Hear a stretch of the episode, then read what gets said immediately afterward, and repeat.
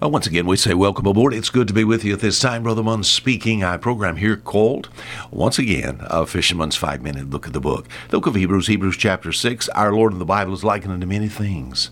He's likened unto, well, it's called the lily of the valley.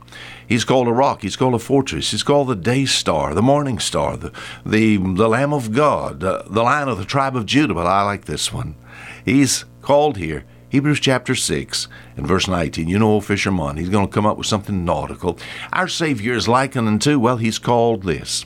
He's describing the Bible as being our hope. As far as this hope is concerned, Christ, who is our hope, it says, which hope we have as an anchor of the soul. Not a hope that I'm saved. See, He is my hope. It says, which hope we have as an anchor of the soul. So our Savior is likened unto an anchor in an unstable world? What can stabilize us in an unstable world? What can provide for us eternal stability? And that is Jesus Christ. We talked about how He's the living Word, so I have in front of me the written Word. And my friend, if He's called the anchor of the soul, the living Word, then this book can be my anchor then. The anchor of the Word of God. And in this book, I find things, we've talked about this, in this book, I find the anchor of security. You know, wouldn't it be awful for you to be a person, and I've talked to many a person that believes in Jesus Christ, believe that Jesus died for your sins, and yet you have no security. You don't know. I, asked, I said, Are you a Christian? I hope so. Wouldn't it be good if you could say, I know so? You said, How could I ever say that? my friend, by giving attention to this book. And this book is written so that we might know that we have eternal life. See, this book is kind of like an anchor. People don't use it. They won't use the book. You said, Well, Brother Munn, I just don't feel like. I, oh, I don't care what you feel like. My friend, I'm sure not defend, uh, depend upon my feelings, you know. Feelings come and feelings go. Feelings are deceiving, my friend. We need to get to this book. This book is eternal. Heaven and earth shall pass away, but my word shall not pass away. So in this book, I find security. As we said yesterday, in this book, I find peace. Oh, I have peace.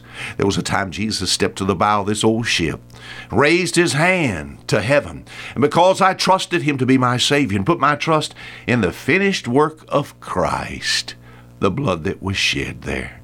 My friend, Jesus, ah, as far as my vessel is concerned, on life's sea, up and down, he whispered peace to my soul. Justified by faith, now I got peace with God. The peace of God which passeth all understanding. Peace I leave with you, not my uh, peace I leave with you. My peace I give unto you. Let not your heart be troubled.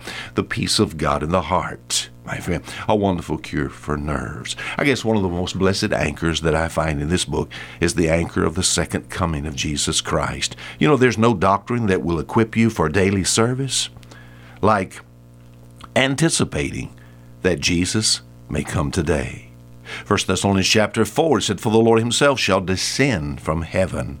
Hebrews 10, For yet a little while, and he that shall come will come he said they've been saying that for years. Oh, the years are over, and we're we are there. First John three two and three. Beloved, now we the sons of God. All yet it does not appear what we shall be like, but when He shall appear, we shall be like Him. He's going to change our vile bodies. I'm looking for Him.